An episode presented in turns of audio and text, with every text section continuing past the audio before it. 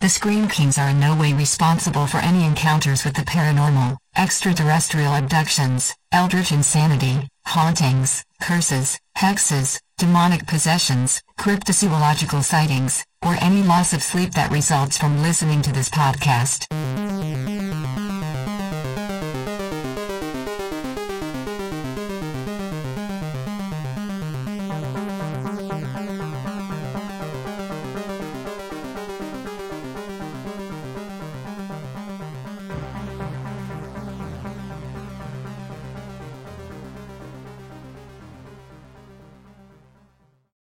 This is the Scream Kings podcast. I'm Nathaniel Darkish. And this is Max George. Nobody, nobody trusts anybody now, and we're all very tired. Nothing else I can do, just wait. NJ Darkish, Scream King, U.S. Outpost 31. Well, um, if you don't know what that quote is from, uh, you're in for a treat today.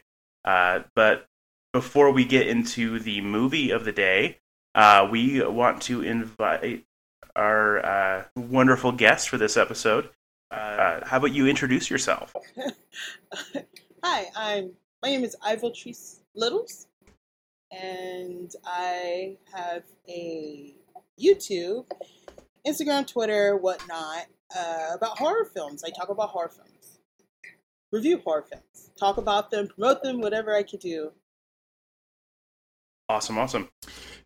So, so, uh, but uh, we're we're gonna get all of the the details for this this channel, so everyone can definitely check it out because it's definitely worth your time. Uh, but first, we just kind of want to know, yeah, how did you get into horror?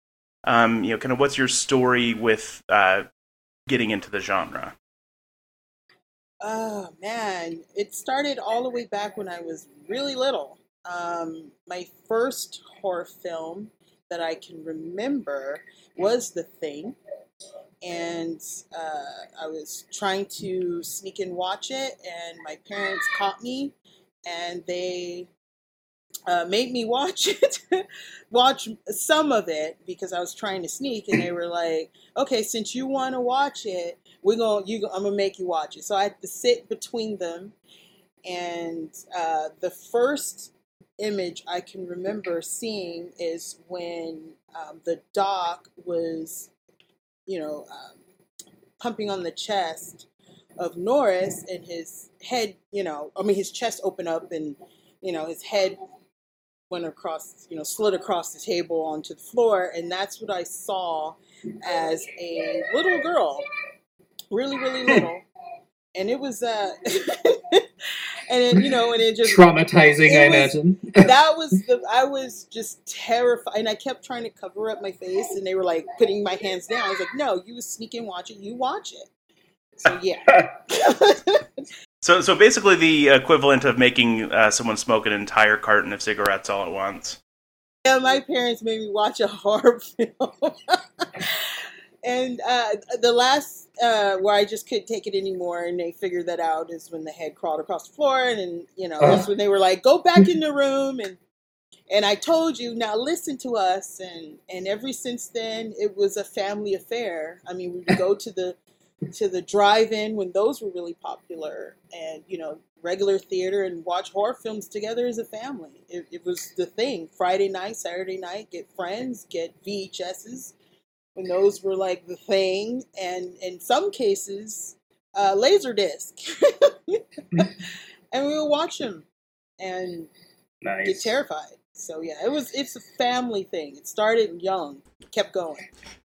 And what doesn't bring a family closer together like a head walking on spider legs? Hey, it got our family close. Hey, I, I just recently bonded with some members of my family watching it that way. So That way. you know. The power, the power of, of the the thing. thing. yes, yes. assimilating families. One at a time till the world is taken over. so, Ivotrice, uh, tell us a little bit about Is the Thing your favorite horror movie then? the thing is my favorite movie for Um, and- many different reasons. And, and other and than other your, than kind, your of family kind of family moments, moments, what about what this about movie this movie makes it makes your it your favorite? favorite? Um, well, I would mostly say it's the family moments at the. Mhm. uh, That's I have to say that first. Like that's is the first thing because um, my I was very close to my dad. He died when I was a little girl, and we often watch horror films together. And that's the first one with him that I remember. And every time I watch it, it, it just brings back that moment um, of just having both my parents having a good time together with me. And it developed into something um, that I love later. Because the thing didn't become my favorite movie um, until I was in my teens when I watched it um, a couple of times again. And I was getting that feeling of uh, happiness, which was strange, even though I was terrified. And it kind of went over to my niece. My niece is three years younger than me, and we watch it together and watch horror films, and not just that one. But particular, I would have to say after that, wha- how it became my favorite is is that the story itself of trust, trusting someone, how everything could go fine. You you trust your fellow man, at least you think so, until something is threatened.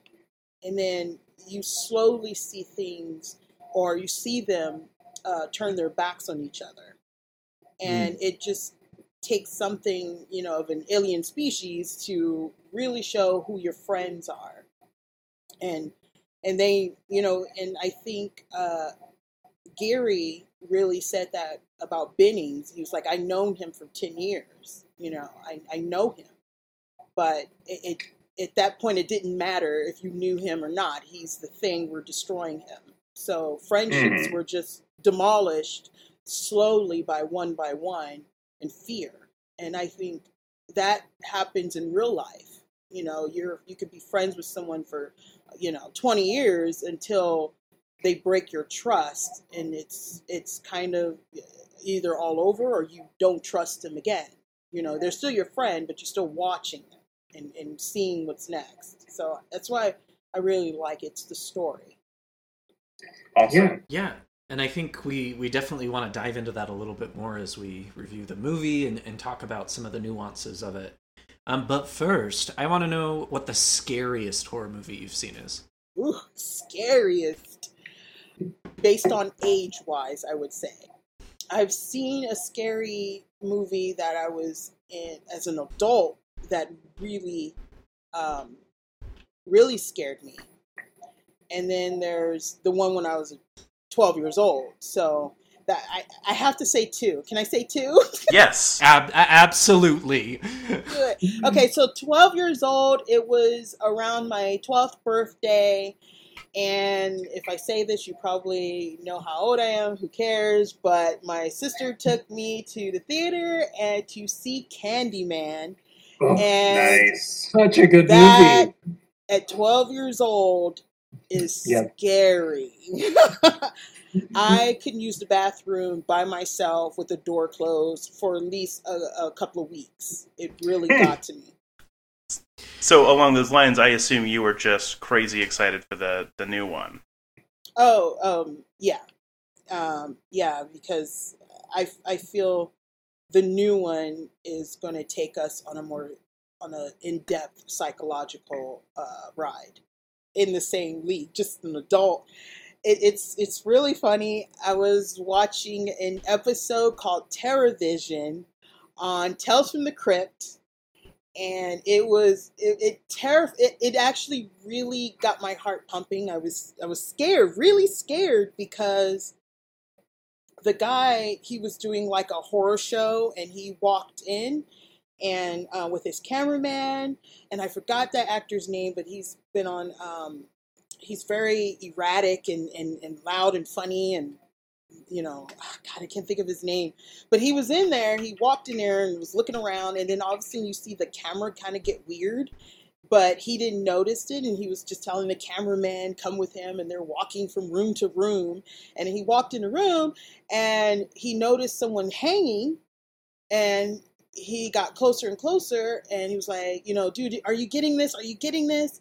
And and and he looked it up and he noticed it was his cameraman and the entire time the whole the the van that's outside that is uh, watching this and it's live on air uh, was like dude who's holding the camera?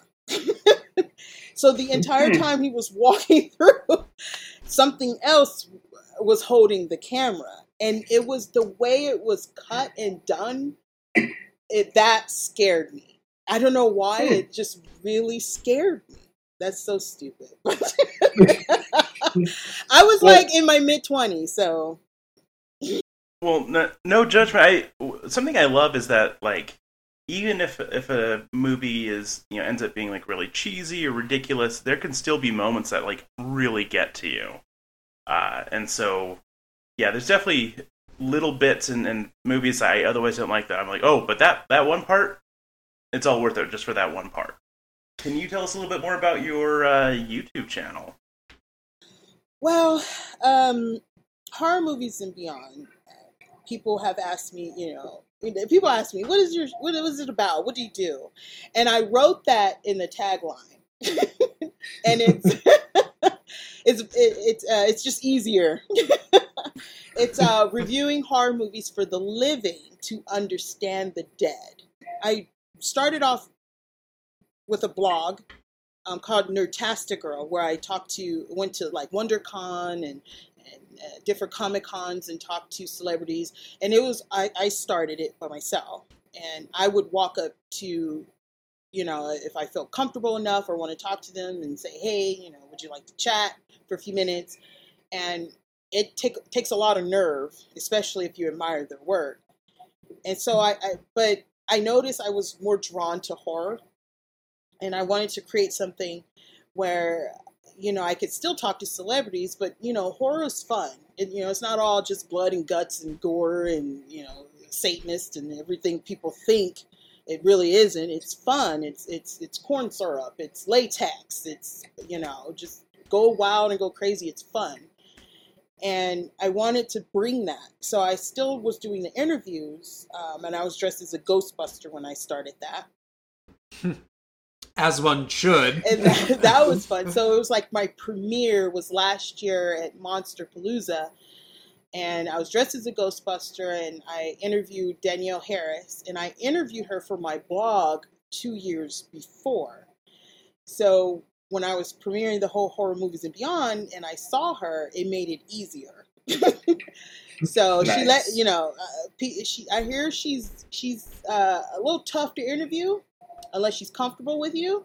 So since I interviewed before, she remembered me, and it made it okay.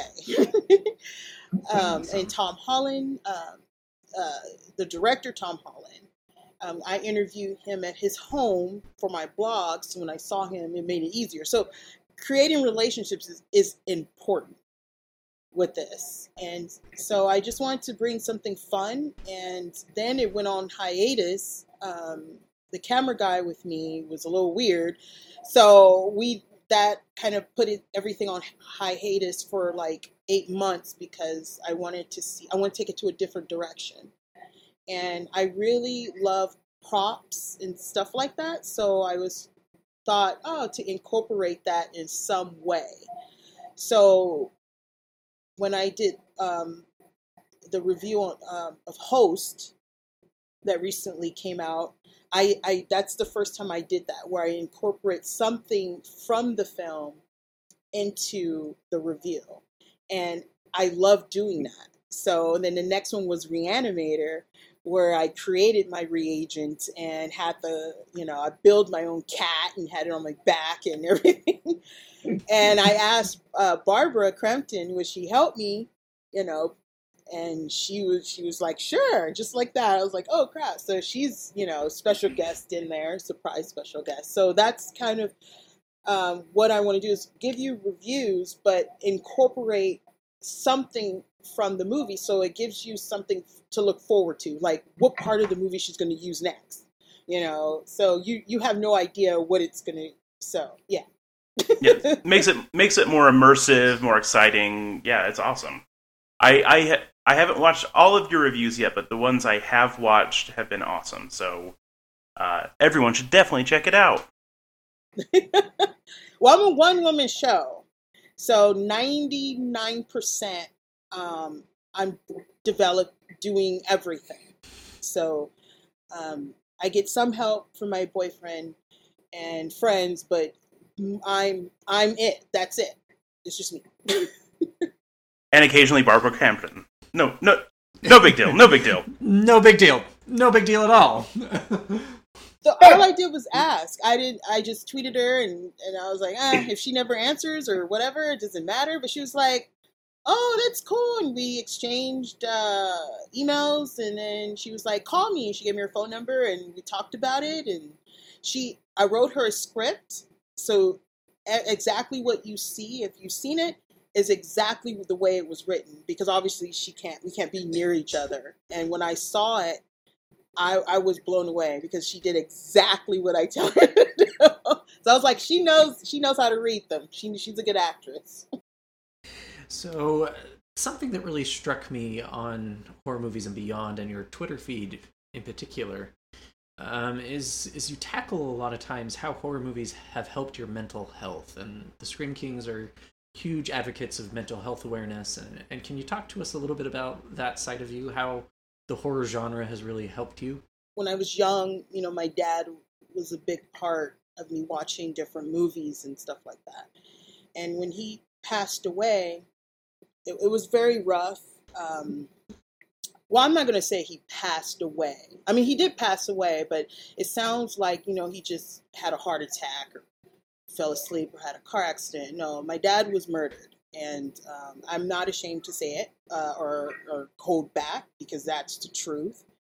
Uh, I learned that as I got older that he was, and and that's how it is. And so um, that was very, very, very hard for, hard for me because I was in the house and when he died, and um, being you know this six and a half year old girl and seeing your your dad take his last breath at your feet really did mess me up as a kid. But people thought you know uh, when you're young you don't remember.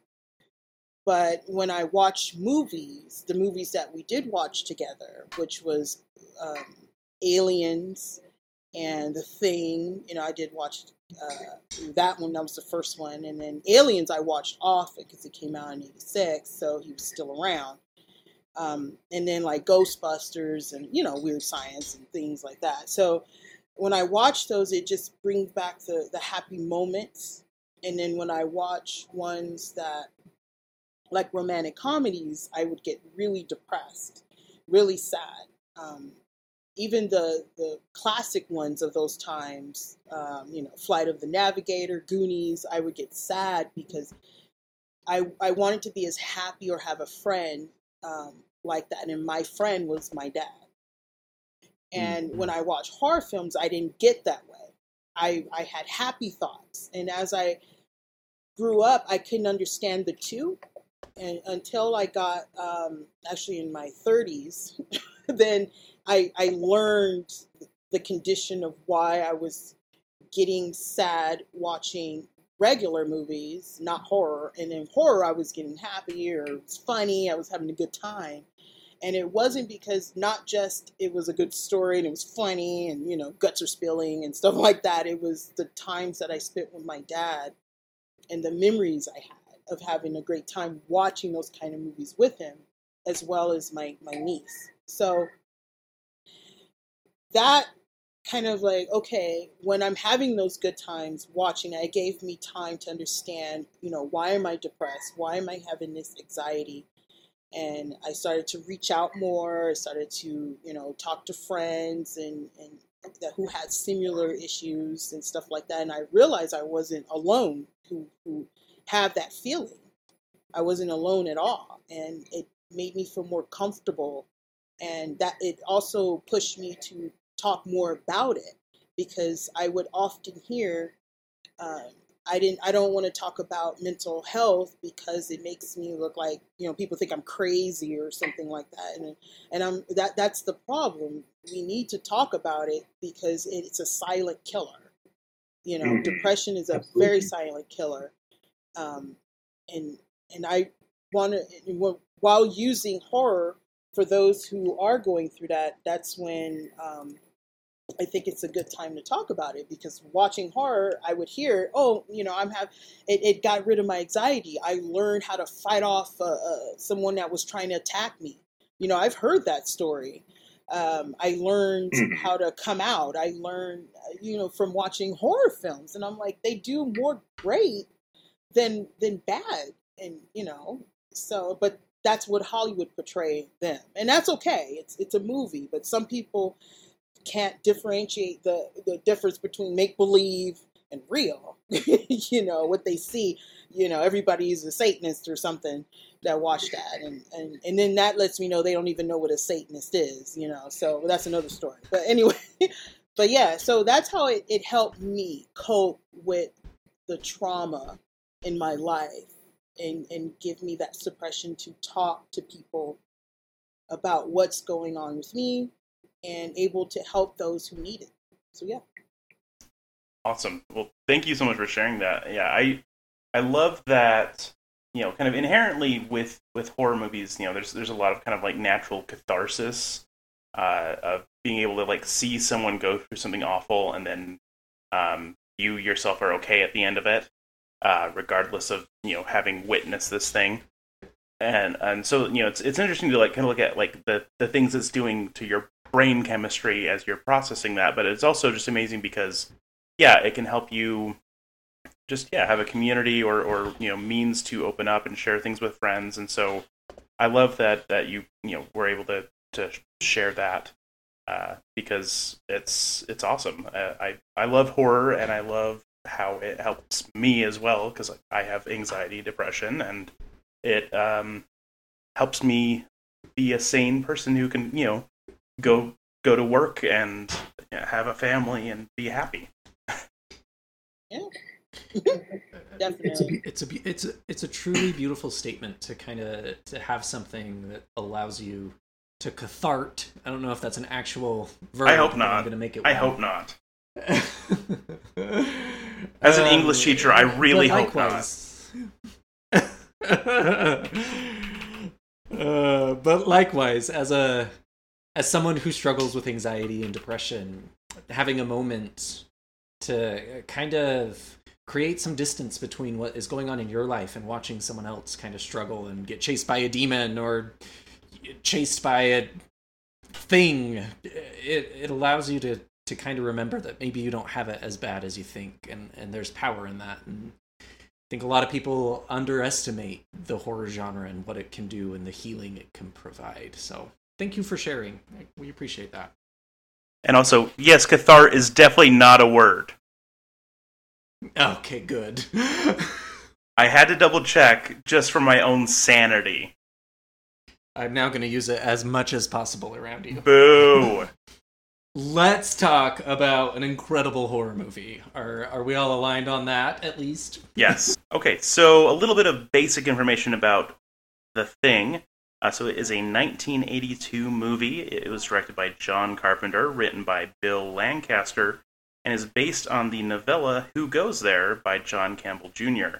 Uh, this is actually the second film adaptation of that novella.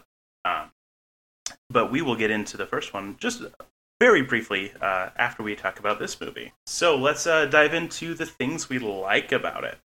You know, what what makes this movie so awesome? I think we talked a little bit about this already. Uh, uh, one of the highlights of The Thing, the 1982 movie, is the way it sets up the paranoia and the intensity throughout the entire movie. Um, and it, for me, it was very much this idea of oftentimes we portray that we're one person, and in reality, we're something completely different, you know? Um, and so having that dynamic throughout the entire movie was really intense. It was really unsettling. And it created this idea of distrust throughout the entire film that you had no idea who was who, who were the good guys, who were the bad guys, who do I trust, who do I root for.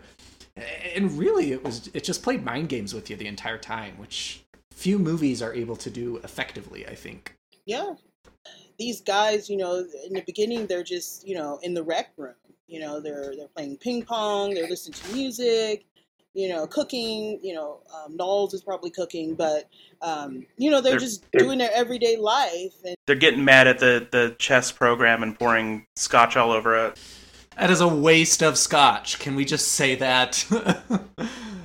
you see their their normal lives, and and then you see what's outside. The unknown is not just the alien; it's what's coming to them. Like they they do not have no idea that this dog is running in the snow, and you know this guy in a in, in a chopper is like shooting at it. They have no idea their lives are going to be upside down, and I think that's what's really terrifying. Before the terrifying actually start is how normal your life, and it takes something as a dog to change your entire life. I mean, that's that's true in Marley and Me. It's true in The Thing. God.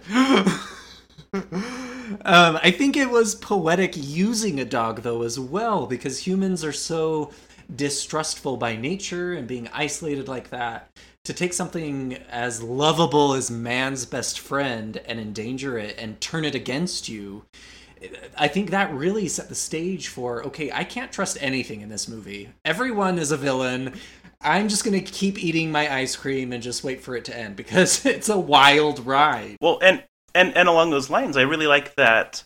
You know, they trust the dog that is a total stranger to them more than the people who are running and trying to kill the dog. Like they're, you know, these other people are other scientists, but you know, because they're from a different country, they immediately are like, "Oh no, oh no!" Like they they, they do not assume that there's a good reason to try to kill this dog, which I, I, I like because it yeah shows how vulnerable we are. You know how how we how often we have these like blind spots in our awareness. Yeah, and especially you know he's speaking another language and they have no idea what he's saying.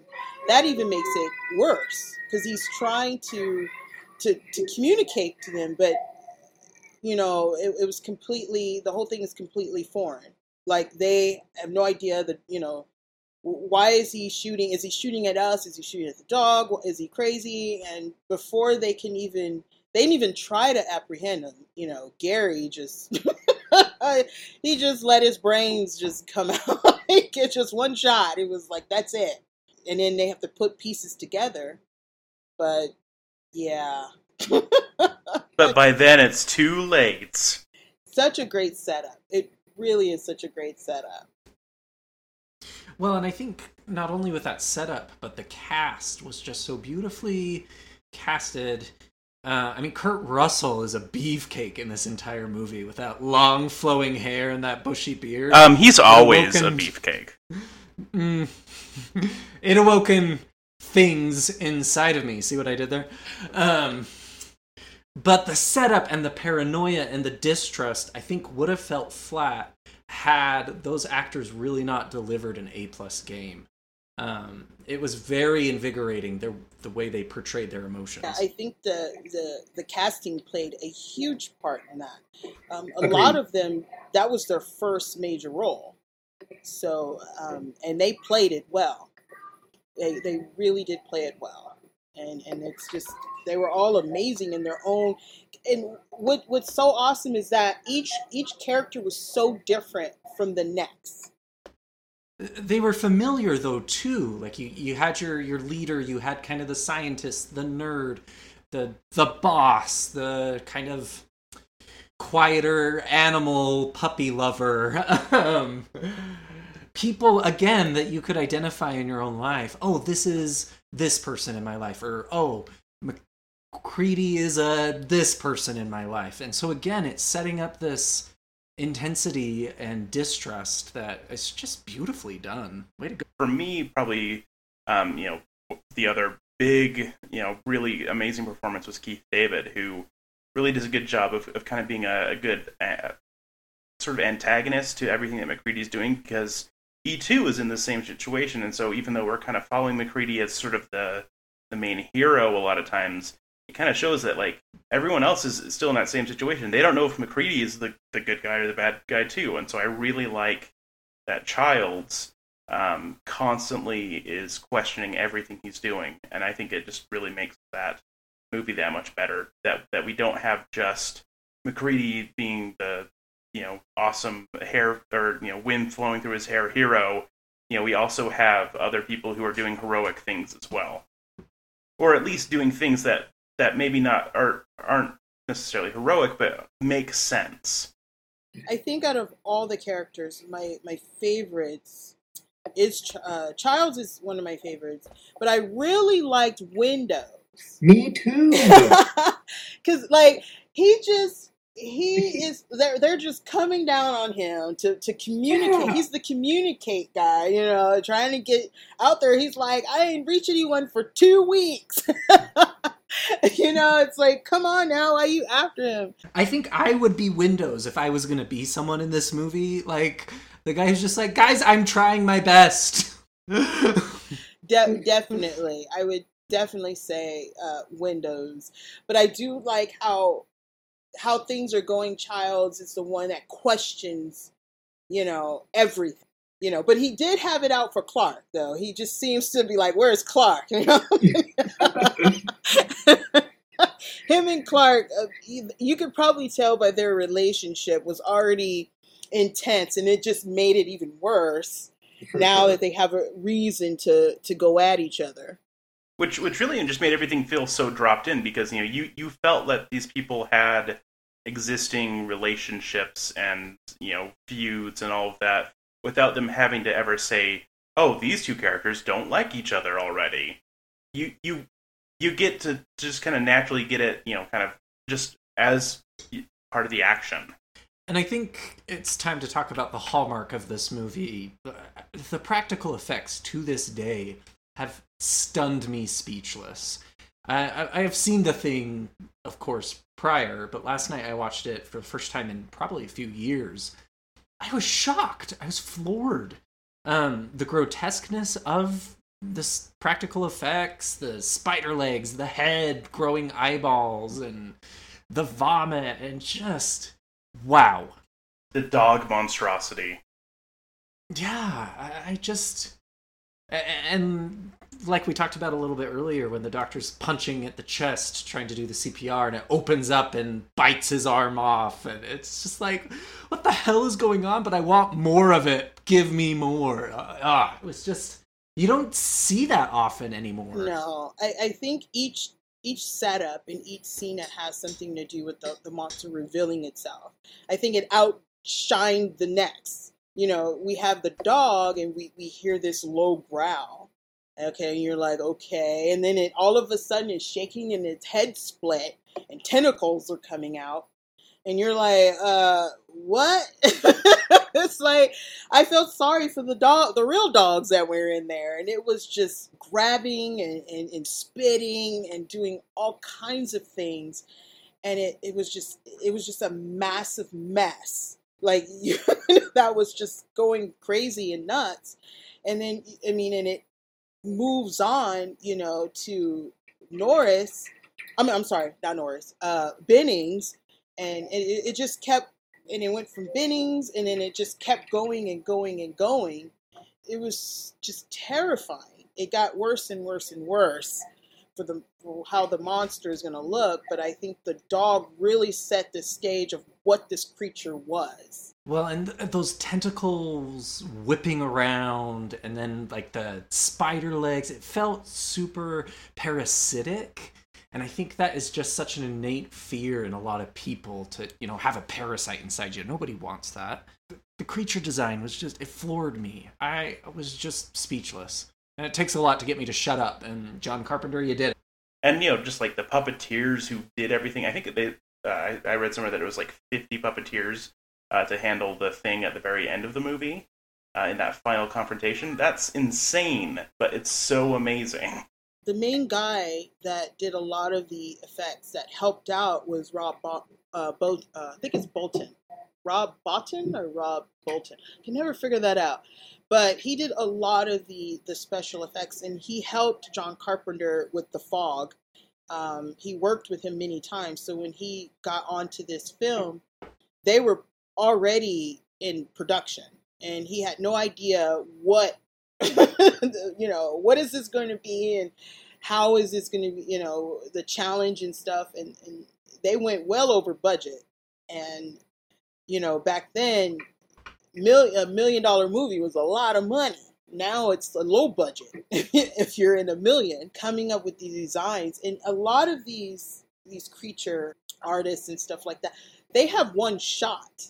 You know, materials were expensive. So sometimes they have one shot to get and then they destroyed whatever the you know creature monster or uniform or whatever it is and i and i think that played a lot of pre-production a lot of storyboarding making sure you know the lighting everything is correct you step here you walk over there because you know one shot we're we're we're tearing this thing up and we don't have the time or the budget to create a new one and i think it take a lot of creativity um, a lot of um, got to have a good team to understand your wants and needs on these type of films. I definitely, I think so.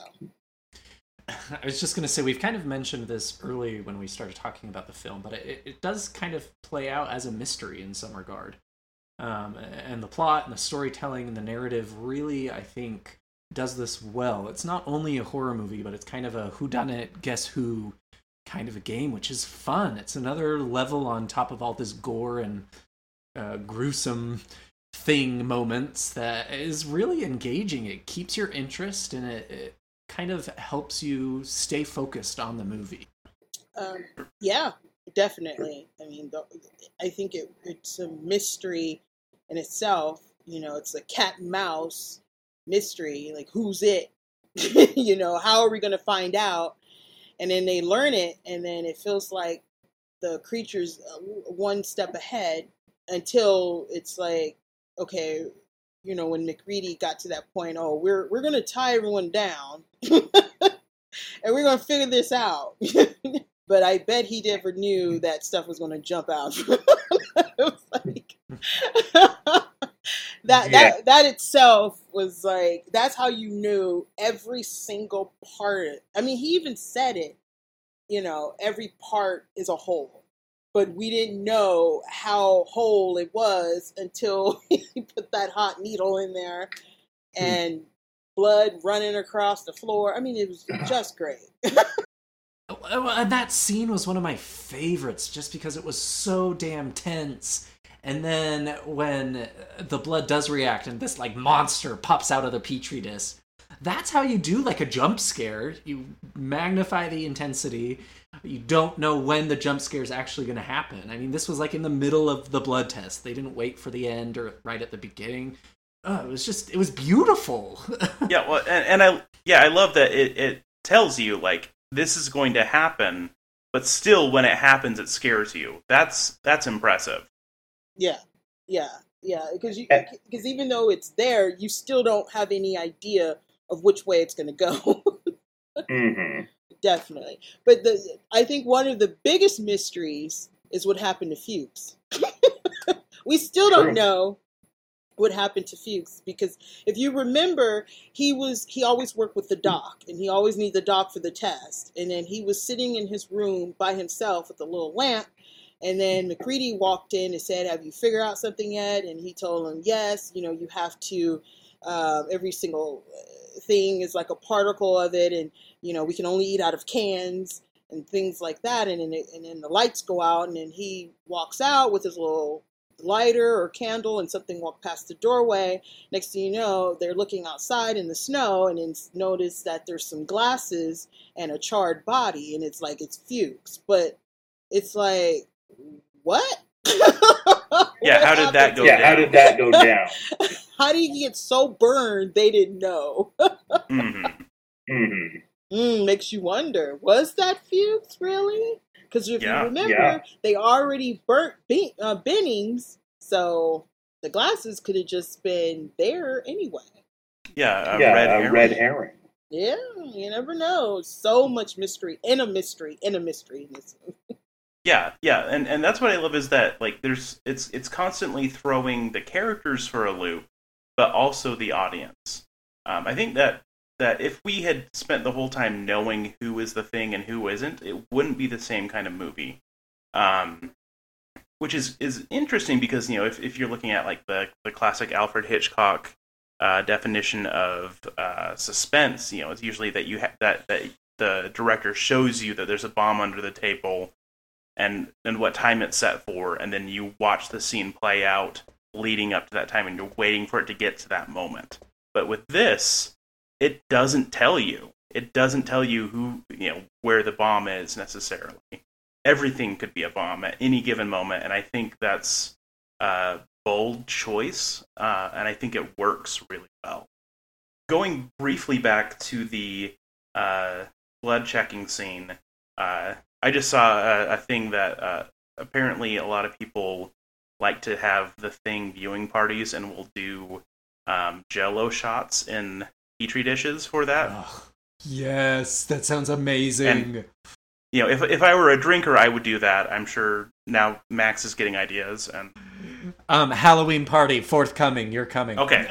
uh, another thing I really like about this movie is that um, the stakes are personal. You know, it's about you know your own individual survival and you know your interactions with your friends. You know, the you know the, the, these are very you know it's a tight knit group of people who are expecting to you know be living together constantly for months on end but then there's also the global stakes where if this goes wrong and they don't take care of the thing amongst themselves, it will almost certainly become basically every living thing within a very short period of time, which I think is really a, a great way to up the ante just as things are starting to get crazy. It just goes that much harder. Oh yeah, that right there. When you see that that um that little uh, animation of that, uh, it made it look like it happened a whole lot faster according to that animation, but just looking at that, it's like, you know, just people in your group, you know, it said 70 five, you know, possibly 75% of them, um, you know, it could be the thing, you know, and you're just like, oh my goodness and it's puzzling because at that moment, you know, when he grabbed the gun for protection, you know, if it was me, I'd be trying to get out of there. I'd be trying to find a way to get out, you know, before things got destroyed. But no one really tried to leave sooner, which I, I thought was try, kind of interesting. Like they're trying to reach people, but you have the means to go to a different town before it even escalated, I would have took off if I was MacReady because it seemed like he was the only really pilot that was there, except for Palmer. Palmer said he would have uh, took it up. If you remember that, and he's like, "Forget it, Palmer," and it was like, "Okay." well, but I like that that it um, the the movie you know gave us a lot of ways of like, hey, even doing that would be extremely risky you know, because we have the storm coming in. Like, you know, they're essentially trapped even though they're not actually, you know, technically stuck there. It's the the danger is just as life threatening, if not more so, uh, if you leave, which is I think a really cool choice, you know, and and you know really plays to how effective the setting is. You know, there's not very many horror stories that we get that are set uh, in Antarctica, but it I think it works out great. Once you figure it out, who is who, what do you do with it? What do you do with the person that is the thing at that point? You know, and, and I, I think it never really uh, talked about that, but I, I think other versions, the prequel kind of played a, what would you do in that situation. But this one, it, it's just completely just terrifying because they find you know they they get more clues they get more things and norris i think nor i think as the, the audience you kind of figured like something was wrong with norris when mm-hmm. he um when Nauls and, and MacReady decided to, you know, go to his shack to go check something out because he turned the lights off yesterday. So I think at that point you kind of figure out whose side, who really trusts MacReady. And I think at that point you realize not a lot of people trust him, even though he was the leader. Yeah, it, it it's amazing how quickly trust and the, the, just the group dynamics shift in uh, in a heartbeat, really. Well, and I, I really appreciated that they didn't make MacReady to be some like hyper protagonist who could do no wrong. I, I felt that by giving him kind of a darker side, it, it brought some dimension to his character. Yeah, because I, I think he he wasn't meant to be the leader. I think he kind of was pushed there um, when they found out someone had t- uh, tampered with the blood, and you know you they said you know who has the keys, and Garry said you know I have I have this. You know I come in there and and um, Copper was like you know I I, I Copper was like, I go in there, and Garry's like, I got the only key, and who takes it from you? And then you know, Copper was like, you know, when I get the keys, I you know, I do as I do, and, and return it right away. And it's like, look dead at Garry, like, you know, come on, man, you know it's Mm. you, you did something, and then you got that moment where I just even love Wendell's even more because he backed away from everyone. At that point, it was like, okay, I trust no one. you know, the hell with everybody. I'm finna get me some protection. And it's like they knew where Windows was going and he he was getting that gun. He was like, No way, you're gonna listen to Garry? He could be one of those things. You know? so yeah. It, it's it's Yeah, just so- at that point everybody didn't know didn't like anybody no more. didn't trust anybody anymore. Which is the only way to handle that situation, honestly. Yeah, pretty much. So let's let's talk about the ending of the movie because um it you know is kind of famously a little bit vague about who's the thing, who's not the thing. Um and I've I've heard and and you know I've I've watched it kind of closely with a certain viewpoint of, of actually having an answer to that. But I, I want to know what, what you guys think first of the you know who who if anyone is the thing at the end between Childs and MacReady. I for sure thought it was Childs, but I could.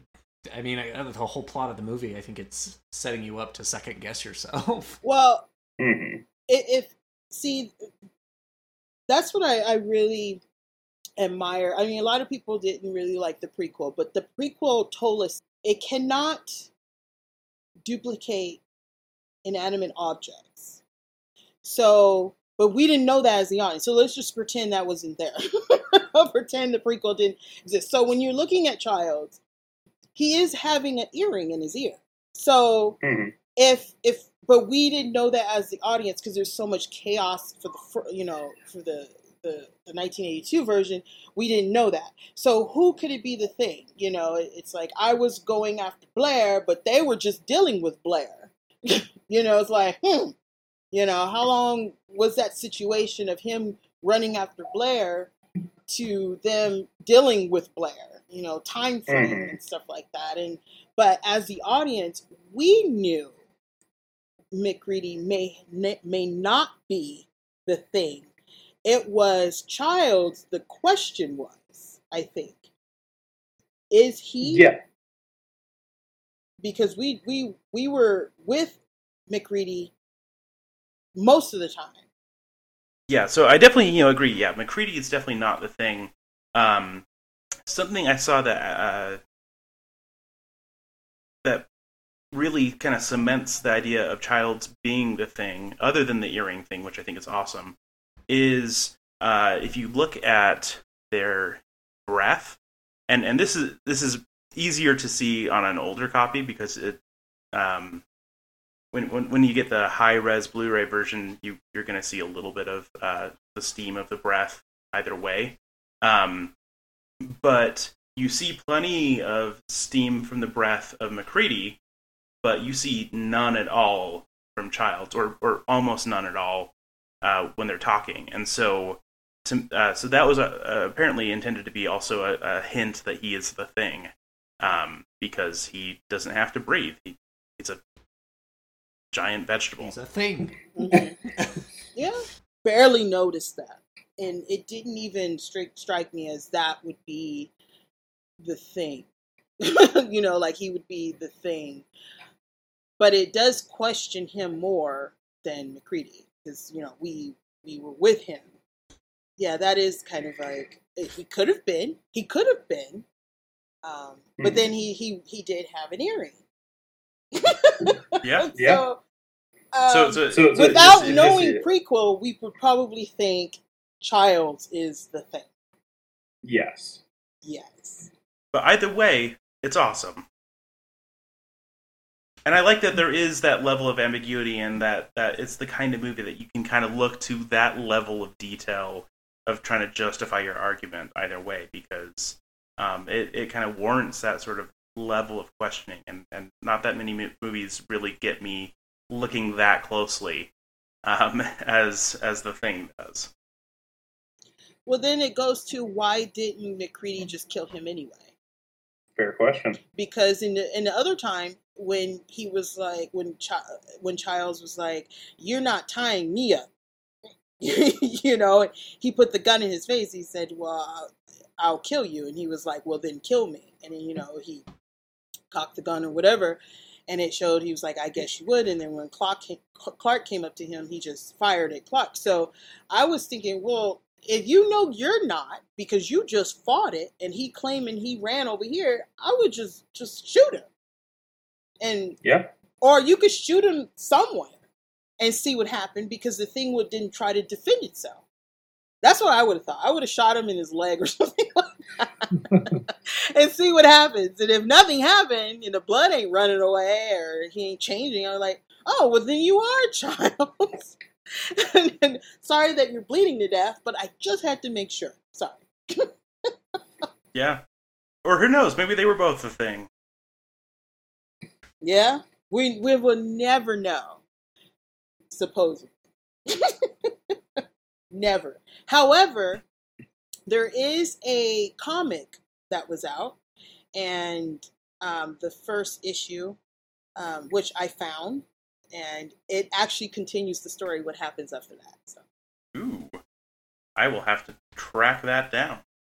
Yeah, which I've been tracking, at least for number two. But the first one I got, which ooh, oh, I'm so lucky because no one could find it. but yeah, it, it tells you exactly from then on what happened. Well, I am going to look very hard for that, and if I can find it in its entirety, I will let you know. Okay, thank you. So that's why I won't say anything. I'll be quiet. Okay. We'll we'll just agree that you know there there's more, and we must know. Yes. Okay. Um. So, is there anything about the thing that we didn't like as much? I have a few I have a things. few things. Uh oh. Uh oh. Uh oh. Okay. so, uh, to our fans on Twitter, first and foremost, I think this is a brilliant, near perfect movie.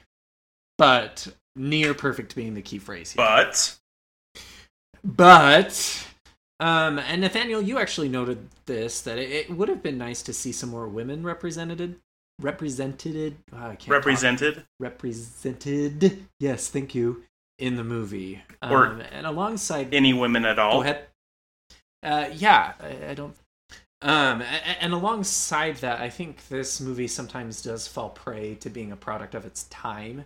Um, a lot of the characters are very toxic masculine in that they are hyper masculine. If you're not up to their level, you're not as strong, you won't survive. Um, a lot of the sensitive men, like Windows, for example, seem to still provide a lot of benefits to the team, but it, they're overlooked because he might be a little bit nerdy than MacReady. Uh, and that kind of threw me back into some fun high school times where uh, I don't know, it kind of came off across a little bit as bullying in the movie. And, and again, it's a product of its time, different Well- times. It's the 80s. Well, well, I think that's part of the point, though. I think that it's trying to show us that like any of them could be the threat, any of them could be the thing, and so it does like it. Yeah, it was really more about being smart and and paying attention uh, than it was about being the the biggest macho man. Um, and so I Regardless, though, if that was the point, I don't think it aided the movie. Um, I don't know. I thought it was rather distasteful in some. And I mean, I, I, I see what you're saying, but I would say that it was actually trying to critique that. It was trying to say, hey, like, it's it's dumb that that they're instantly discounting some people because regardless of you know where they fit in with this you know within this masculine hierarchy at the end of the day all of them are just as big of threats as anyone else and um, all of them are contributing to the team. Like they're all there for a good reason. And so i don't know. Yeah to me it showing the toxic toxic masculinity was showing part of why it was so easy for them to kind of fall apart and destroy themselves. So yeah, to me, including that was a an attempt to to show why that may not be a good or helpful thing in society. I don't know. Um, for me, You want to win? um, the whole manly thing, I, I think it's appropriate. One, um, I guess uh, you have to look at the bigger picture, not just the situation of, of the guys that are there. I think being, you know, in the in the cold region like that, um, you, these people, each one of them brought something to the table. They were knowledge of something, um, and I think it's the environment. They we needed some strong men who knows their what their their place in their job, um, or you know knowledge knowledgeable of situations if it, it does come um, down to you know life threatening. If we just take out the thing part, um, each one of them was so different and brought something different to the table, and you learn each one um, Windows that seems to be the, the lesser, but he was the communications. He was the one that made sure they, um, com- you know, communicate with civilization. You know, make sure you know they they had a way to give information and take information when needed from from that area. Um, but I just think it's envi- I mean, if this was in a wooded area you know, and in a cabin somewhere. I think having different types of men, it didn't matter of the times because I've seen horror films where they really had the the super geek, the super weak. They had the at that time, but I think it was the element. It was where it was taking place. You need strong, um, manly men, if you if you want to call it that, in the environment, in the situation that they were working in because I don't think anyone that's not too manly would want to work in a in a really dangerous high terrain. I mean, not high terrain, um, cold environment where it's really hazardous. That that's just my opinion. but um, but it could be No, for the times. I don't sense. know. I mean, uh, that that's how I'm looking at it. And but then you saw how weak they really are. You saw Uh, you began to see their fear, their you know their masculinity You started to deteriorate over time because they you saw the the scaredness and and the threat. I mean, we saw that. So I mean, Norris seems not to be so manly himself. I mean, he seemed like the weakest, the sickest. Who knows? You know. So, but but that's my my thing. Okay. So what else do you got for us, Max, that we can argue with you on? And that's fine. Um, I I don't want this to come off a us versus me scenario though. Um, because I, I do find faults in some of the movie points, and I know Nathaniel, this is one of your all-time favorite movies, but I think one of the hallmarks of the thing is it allows for this difference in interpretation. yes. And I think a large part of that is based on experiences we've had growing up. And, um, you know, when we are in stressful situations, uh, the people around us, how we perceive them interacting with us. Um, and so I, I, I'm a little hesitant now to share a few of my items, but I will do it. No, but I, I Um, want you to share them because I think it. Yeah, you bring up great points. Uh, I just also want to bring up a great counterpoint. No, and, and, that's fine. I just don't want that counterpoint to be, well, no, Max, you're wrong because I love this movie and it can do no wrong. um, because I, I don't think it's perfect. And, and one of the biggest one of the biggest things for me in the movie, especially in a rewatch, was the best parts of this movie for me, for Max, was the thing. Those gruesome physical effects that we were seeing. And there were maybe four moments where that was really prominent in the movie. Um, I would argue that 80% of the movie, the, the horror is about the unknown and not knowing who is the protagonist, who is the antagonist. Um, and, and I've think that that kind of did a disservice to the movie. The the physical effects were so good, I wanted more. And there were occasions, especially in the beginning and the third act, where I was kind of looking at my watch a little bit, saying, "Okay, let's let's move on. Where where is the thing? I want the thing again. Scare me with the thing." And well, I would I would say this. Um, that that is a good point. There are some moments there, but you also have to realize how John Carpenter worked. I mean, when he did Halloween, um, it was that fear as well of the unknown. It was the the slow build up to Michael, and he's really good at that. If you've seen The Fog, it's the same way. So I think even in this one, it, it's the he's trying to establish normal uh, how normal life is, and even in between through all the chaos, there's still some kind of normal life in between until it just becomes disintegrated and there's no normal life. And that was when the point where um, Nauls and MacReady um, separated from the group and went to go check out, and, and Nauls came back and left MacReady. And I think at that point, it's like, okay, uh, you know, let's blow them away. you know, yeah, like, and even there was even a point where when Wendell was telling, you know, the group, like, how do we, what if we're wrong about him? And, and Child said, so what? What if we're wrong? Like he, he just was ready to blow anybody away that wasn't, you know, that he believed was the thing so I I think that was like the end of it there, like where it just everybody was after everybody, and you know it just went on from there. But I love the the build up. It's not a perfect film, believe me. Ugh. You know there's so many things wrong with it.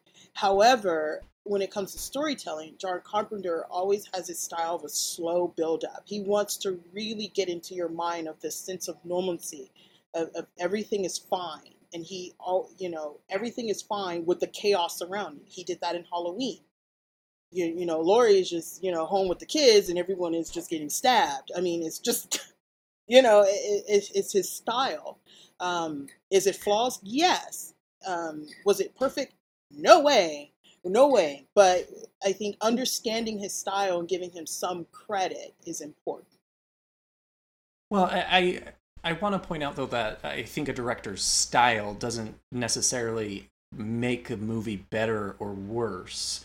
Um, regardless if John Carpenter does a slow movie and a kind of a slow burn build up, it, it doesn't negate the fact that at points during the thing I was bored. Um, and I think this is indicative of all directors. You know, even Ari Aster, who we applaud uh, he has some shots that might go on a little bit too long, or say a Christopher Nolan movie. You, you know these tropes that directors sometimes fall in. Uh, doesn't give them a pass for the movie pacing or the movie's style. Definitely not saying it gives anybody a pass of their style. I'm just saying, as in understanding what he was trying to pull. Rather, he pulled it off for the person, the audience. I don't know, but like there were points where it was kind of like okay w- on to the next but i i do understand what he was trying to pull off and was he successful? Maybe not to some. Some people think this is like the masterpiece and the messiah of of remakes but uh, it, it's all opinion on the way they they believe in this film how it how it uh, turned out and how it came out or how everything so yeah. Mm-hmm. Well, and I want to kind of jump into to this conversation because Um, to me, I, I I actually really like a lot of the slow moments in this movie. The the parts that were probably you know some of the parts that, that made you a little bit bored, Max, because to me that was when I had to be I think the most on guard and and had to do my my most intense detective work as a viewer because um, the threat was always there. You know, whenever it slowed down, you just knew that you know almost at any given time one of these people is probably the thing, if not two or three of them.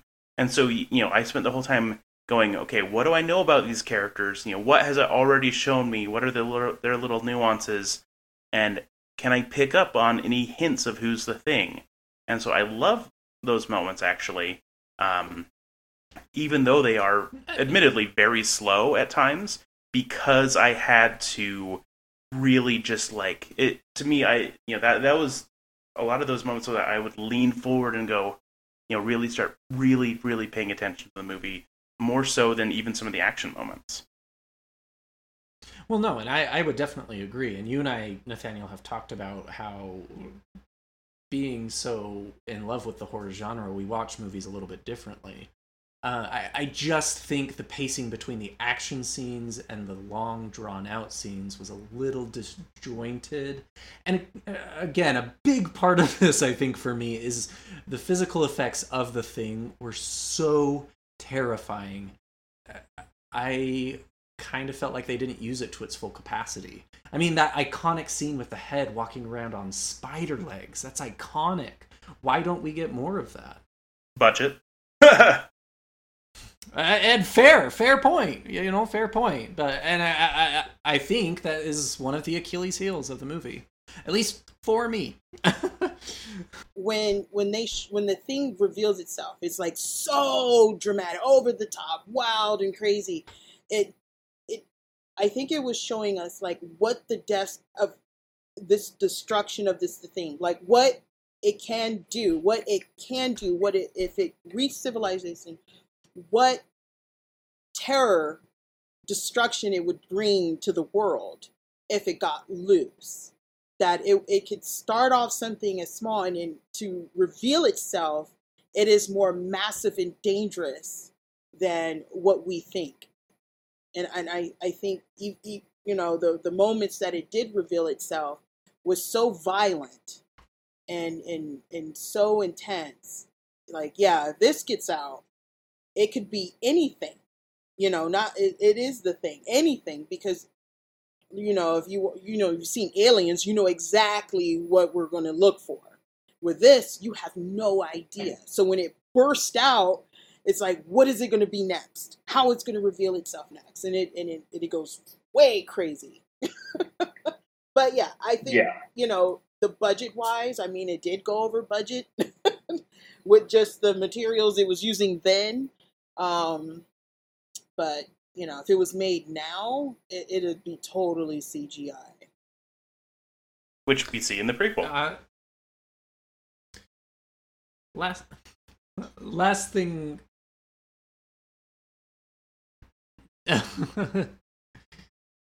um, last thing I'll say about things that I didn't really love i- is we do talk. We did talk about how the stakes were very personal, which I would agree, uh, but also global.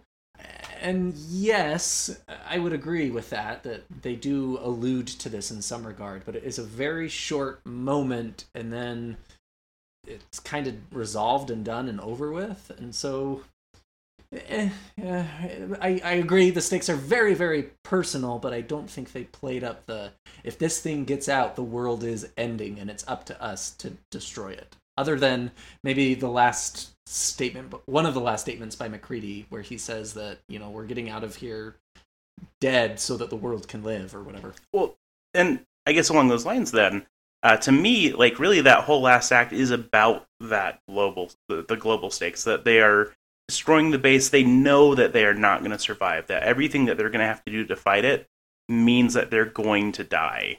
And so, to me, the the global component of the stakes really played into that third act in a very big way. Okay, so now I have a question for the two of you. Yes. tell me something you did not like about the movie that we haven't already talked about. Because I'm tired of being the bad guy here. Oh man, I'm like thinking, thinking, didn't like what I did not like. When the chest opens up and it gets the hands, it looked a little bit cheesy. That's the only thing I can think of.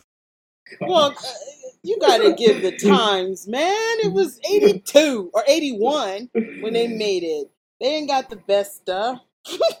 they did the best they could. Hey, That that was a deep pull for me. Otherwise, it's almost flawless to, to, in my eyes. There were some things that was that that didn't clarify for me. One of them was, let's see, when MacReady was outside and Fuchs came to him and said everybody's in the rec room.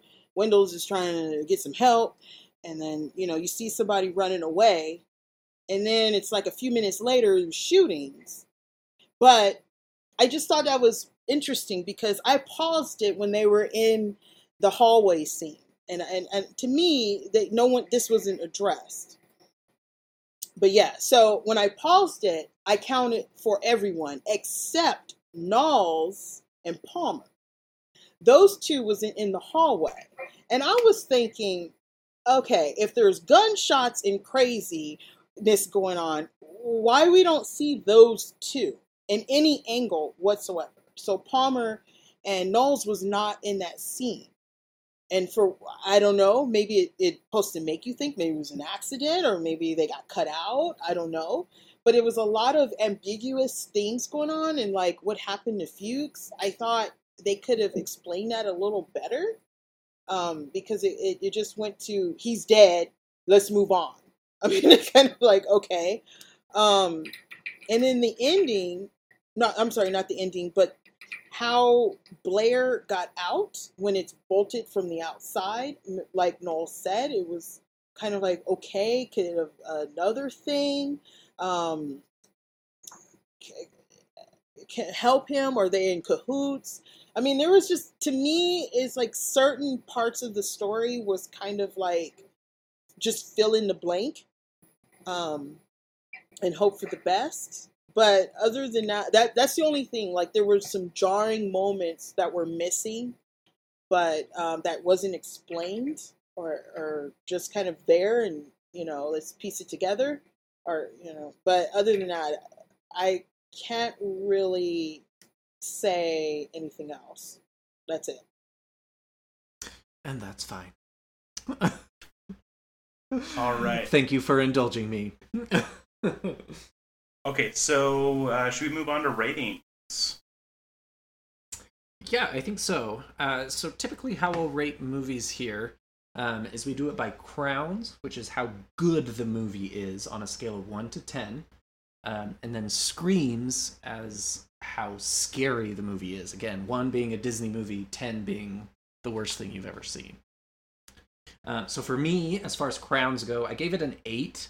Um, I know you all probably think I hate this movie. I don't. it's a work of art. Um, it laid the foundation for so many other horror movies. John Carpenter does incredible work, and the cinematography and the physical effects and everything was just stunning. So I give it an eight. I give it a nine. Give it a twelve. I give it a nine. um, it, it I don't know exactly what about it. Doesn't make it a full ten for me. There's just I, I I'm I'm really stingy with my tens, but it's it, uh, probably more like a nine point five. Honestly, it's it's pretty freaking perfect. um, gosh, that that's uh, no, I've never rated it. I never rated it, so this is a little difficult for me. So, but I'm going to rate it a 10. Not because I, I it's my favorite movie, but it's this. This is why I'm going to rate it a 10. I'm thinking of the times. I'm not thinking of as a person today watching it. At the times, I think it was it was challenging what the what movies were doing. He he was taking something and he created his own. Um, that a story that has been done t- uh, t- once already, and they wanted to create something that was closer to the book. And um, did they achieve that? I don't know, but it looks beautiful. You know the way they done it. But the times it was different and and it caused a lot of controversy, and it had such a bad rap because it was different. You know they were used to not anything like that. So I think for him to take go out the box to bring us something terrifying and showing the work of art of the creators that work with him, I, I think um, it, it, it shunned him away. I mean, he lost uh, you know other works because of it, and because he wanted to challenge, and it created something where it's like now it's like the holy grail of a of a lot of what to do with remakes, and and I admire his you know his work for that. So I'm giving it a 10, not because I think the movie is perfect. It's because of the effort of what he was trying to pull. I think he did what he wanted to do scare the crap out of us in his way. That's it. Well, speaking of scaring the crap out of uh, us, let's talk about screams. Um, so I guess I can I can go first. Uh, so I give it a six on screams. I think it's really it has some great, really scary moments, but um, most of the time I just felt paranoid and, and anxious rather than necessarily scared. I gave it a seven for the the grotesque scene, scenes with the thing. That alone, uh, I don't know, it stuck with me quite substantially. So a seven. Um, I would give it. Uh, I would give it a seven, seven and a half, eight. No, seven and a half, eight. somewhere like seven, somewhere, somewhere in there. Um, Seven point seven five. Yeah, there we go. Three two. um, yeah, I would give that because, um, like, like you know, like you said, it, it gave you that paranoid, that paranoid feeling of who is it and, and how it would be revealed, because it showed us different ways of showing itself. What is next? What can it top it? Um, but just the effects alone and the characters, how they all work together, um, how they, the chemistry of the characters work together. Um, no one was out of, I believe, no one was out of place. No one was like, God, that character just seems weird. Everyone was different and it fit. And I give that and then the, the special effects. Um, the, yeah, I, just just beautifully done. so that that's mine. So I wanted to very briefly just touch on all of the other ways that uh, I guess the, the other pieces of, of media in the Thing universe and also the original novella and all of that. So if we could just briefly summarize, you know, I guess if, if we've seen these or read them or whatever, and, and you know, kind of what you think. So first things first, let's just talk about the prequel very briefly. So to me, I don't love the CGI and and the fact that yeah they didn't really take advantage of you know doing uh, lots of practical effects. But I think that the way that they reproduce the carnage uh, from the original, you know, because it's the the team, uh, the Norwegian team, uh, the way that they paid such incredible attention to detail to how everything gets destroyed by the end of it is amazing. I I actually enjoyed it. I, I love what they were trying to do, and I and I love some of the stuff they actually were able to do. Um, the prequel was actually supposed to be a remake, but no one wanted it at the time, so they decided to come up with okay, let's piece the puzzles of the things that they found when they went to the Norwegian site. I think they did a really good job to, you know, why the axe was there, why the two headed person was there, or, you know, why the person committed suicide. I mean, it was just, it, it, it took great um, attention to detail. Um, I really, they did pay homage too, even though it was a prequel to the Kurt Russell character, because Kate reminded me of the of MacReady I mean, she wore a coat like him. She, I mean, she had the hair like him. I mean, it was like she became the leader like him. Um, and then, you know, then it became to the part no one trusts her. I mean, it, it kind of followed that pattern. with that. Um, however, the effects of the thing, I think, was a little bit too much.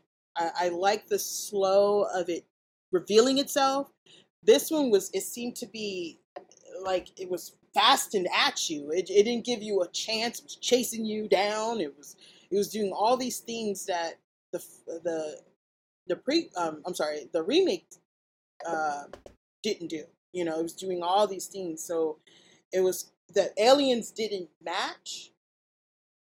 Um, however, the alien inside the ship matched the book better, which I thought was kind of interesting. But um, that's pretty much all I have to say about that. It still had some unanswered questions. I'm like, okay, because you know about Kate, you know, Mhm. but that's where I came with the guy about the whole earring because the guy that was with her had the earring, and when they got back to the little, you know, truck thing, he had no earring, and that's how she said, "I know who you were," and she burned him up, and then you can hear it screaming, the, the thing screaming. So yeah. Anyway, so yeah, Then um, have have y'all seen the original film, uh, The Thing from Another World? yes, I have the DVD. Nice. Um, so I just barely watched it actually uh, last night and today uh, in order to prep because I hadn't seen it and that wa- was a big gap in my knowledge. Um, there were things I really liked about it. There was things I didn't like about it. Um, I thought it was an interesting choice to like have you know a lot of military presence in in that movie. Um, in terms of you know who, who's battling the thing, and I, I thought it was a shame that it wasn't just becoming them. That was that was kind of the big difference there. Is just that it just turns into a humanoid shape and then just runs at them a bunch of times. Um, but that said, it was still pretty good. It held up pretty well. Um, so definitely worth a watch. Uh, and you know, if nothing else, you've you've probably seen a clip of it while watching Halloween because that's what the kids are watching while Laurie is babysitting them. So, so I, I I love that. Yeah, we have uh, Carpenter, you giving us a little tease of that, and then he makes the thing shortly thereafter. Um, uh, another thing I just wanted to very briefly touch on is the original novella, which is a lot of fun. Um, so it's called Goes There. Uh, it's it's basically the I, I would say yeah the the John Carpenter the thing was uh, by far the the closest uh, adaptation. Um, but you know I just kind of would say it's it's the John Carpenter the thing, but much more bare bones. Um, but I liked it. it. It was a fun story. I'm glad that it spawned all of this awesomeness that that we get to play with. uh, shocking. I have not read it. I only read Hmm. like like little excerpts or something, but I have not read that book like in its entirety, which is so sad. Well, it's, Well, it's a quick read. It's only like 50, 60 pages long because it's just a yeah short novella. So uh, definitely worth worth taking. up. I, I just have it in my collection. I have everything else, but that pretty sad. Well, now you just have something to look forward to. Um, and also, just another thing I wanted to bring up was just that uh, apparently there is a video game sequel. Uh, I think it was for like GameCube and PlayStation Two. I want to say was the era that that came out. Um, and it's also just called Thing, which makes it fun to you know talk about how the Thing is the prequel to the Thing, which has a sequel, which is the Thing. Doesn't ever get confusing. Um, Not at all. I never played it, but I kind of want to get my hands on it just to give it a, a whirl. I I played it. Let me tell you. Let me tell. Have you ever played Silent Hill? I love Oh, me I some Silent love Hill. me some Silent Okay, Oh, uh, in. Dead Oh. Space. You Yes. Okay, now it had that feel. Have you ever heard of that game called SOCOM? Yes. Okay. Have you played SOCOM? No. Okay, so SOCOM, that game, you have a crew with you, and you actually wear mic, and then you say beta, alpha, you know, you have to give commands. For the thing, for the, the game, you come with a crew. So your crew is the search party that happened after the whole um, trying to find any missing people from, you know, uh, Childs and MacReady. So you're the search crew to come there to the Mhm. outpost, and you have a crew with you. Now the crew carries certain things, so certain first aid, guns, and things like that, and you're the leader. At the same time, while you're trying to search your crew, you have monsters, and also your crew gets paranoid. Once they get paranoid, you have to physically, as the character, walk over there and reassure them. They start to shake, and you see them shaking. So as they shake, you have to give them what they need to stop shaking. Uh, they need guns, they they need bullets, first aid, stuff like that. So as you're still searching for your crew, you have to be aware of your crew with you as you're searching for the what happened at at the outpost. It's an intense, hard game. It is scary. There's jump scares. So if you played any Dead Space, um, uh, the old Bioshock, and um, Silent speaking Hill, it has You're that feel. speaking Nathaniel's language right now. it has that Yes, feel. yeah. and I love Bioshock. I played them all. Played them all. So, uh, and Silent Hill. Well, we want we we want to do a whole episode about Bioshock. We might have to have you back. No! I played them all. Even Infinity. Oh, oh, I love it. I played that game like uh, 10 times. I just, lo- it's so beautiful. Sorry. Infinite. It's in, yeah. Bioshock Infinite. I love it. I love it. I love it. I'm sorry. It's my favorite video game of all time, so uh, no no judgment there. Um, I have a favorite video game, but it ain't that one. But I played it a lot. But yeah, I played them all. They're they're they're pretty creepy. Woo! Adore Bioshock. So yeah, we'll we'll have to just have you back and we'll just talk about that too. Um, yeah, it'll just be great. Um, now I'm looking up uh, buying the thing used online. So you know, thirty-two dollars on eBay. Now I have to remind you, the effects are different. So if you played Resident Evil, it has that kind of thing, unless they redid it, you know, remastered it. Um, other than that, If if you find anything of remastered, um, but it does have that beginning of Resident Evil two, three, that kind of look a little bit to it. So just be aware if your eyes are like, "What is?" you expecting the Call of Duty graphics? No. No, no, yeah, definitely. It's a it's a PS2 title, so I I expect uh, it to be a little uh, pixely and lots of polygons. But yeah, no, just looking at some some of the things, though, it definitely is a one of the better looking PS2 horror titles. So yeah, um, definitely gonna get that for myself soon. Um, there's another thing that I really want to get for myself, which is the uh, board game, uh, which is uh, I, th- I believe it's called Escape from Outpost 31 or something like that. Or Infection at Outpost 31. And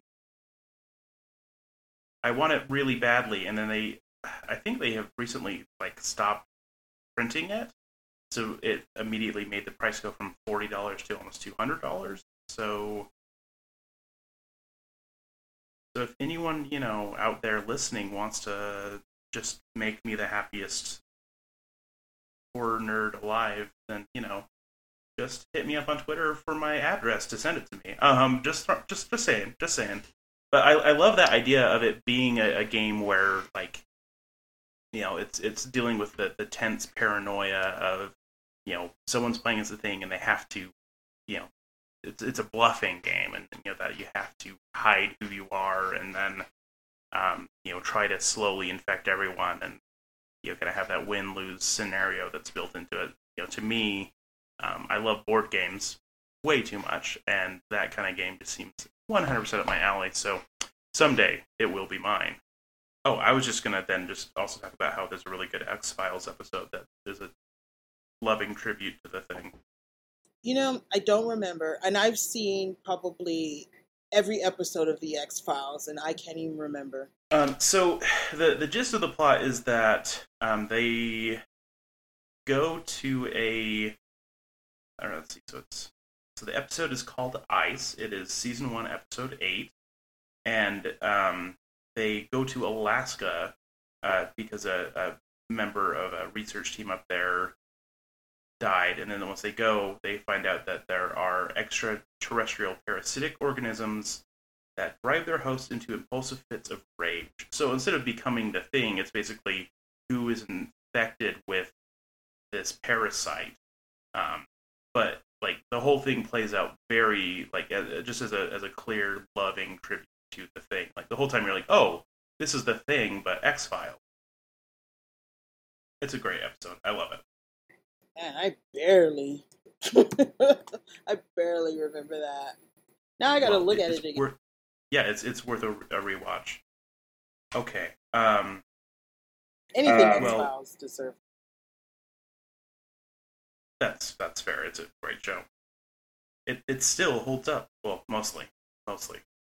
There's a few episodes that don't, but you know, it, it was the '90s. Um, to wrap up this thing. I'm going to try and use thing as much as I can now. Um, we'd like to close our episodes with a segment that we like to call Staying Spooky. Um, so that is just something that you're doing to stay relevant in the horror community, whether that's a horror movie you've watched recently or a horror TV show, a book, uh, whatever it is. Um, just to kind of give our listeners some more options of what is out there. The horror genre is so massive, and I think a lot of people push it into just a corner saying it's only horror movies. Uh, so for me, I have rediscovered the animated series Castlevania on Netflix. I watched the first season and I was very disappointed that it was only four episodes long. But holy cow, it is so good. Second season, I'm starting third season. It is brilliant. Such a good series. yes, it is. Uh, for me, uh, how I've been staying spooky is I've been listening to the Faculty of Horror podcast, which has been in my periphery forever, and then I decided to finally sit down and listen to it, and I love it. Uh, I'm like 10 episodes in, but inevitably, just going to and from work, I'm going to blaze through the whole series in a couple of months uh, and get totally caught up. So, definitely recommend that one for anyone who enjoys our podcast. Have you done anything to say spooky lately? Well, I've been watching quite a bit of the the Shudder, um, the original uh, movies. Um, some of them are, re- are really good. Um, I just recently watched Yummy and and Z. Um, Uh, Z is pretty good. We we really liked Z. uh, Z Z was I was surprised. It, it had a, one of those endings where you were like, "Oh, well, I didn't expect that to happen." But it, it's like they've been in the past. They have they would do once in a while, um, Shudder originals, but um, they really been throwing them out there, and I think it's Yeah. competition with Netflix. But they, but I what I like about Shudder is that that app or or uh, whatever you want to call it, TV network is horror. So they could just, you know, whoever has that is, is going in there to watch is looking for blood, guts, and gore and something scary. Whereas Netflix, it has to range across quite a bit, and some of them are pretty creepy. But I think Shudder is really stepping up the game with, with that. So I've been they, they got some really good originals. I definitely recommend like Yummy, Z. Um, there's some other ones I can't remember right now, but but definitely Shudder is is the place. It looks like definitely. Yeah. All right. Well, um, I think we have thoroughly covered the thing now and all of its iterations. Um, so, uh, since there's nothing else to say, uh, I just have to say stay spooky. Stay spooky. Stay spooky. Need even more Scream Kings? Here's our obligatory shameless social media plug. Follow us on Twitter or Instagram at Scream Kings Pod. You could also email us at screamkingspodcast at gmail.com. Help us reach a wider audience of horror fans by leaving a review on iTunes or by sharing a link on social media. You can also support the show by going to patreon.com forward slash Scream Kings. Stay spooky.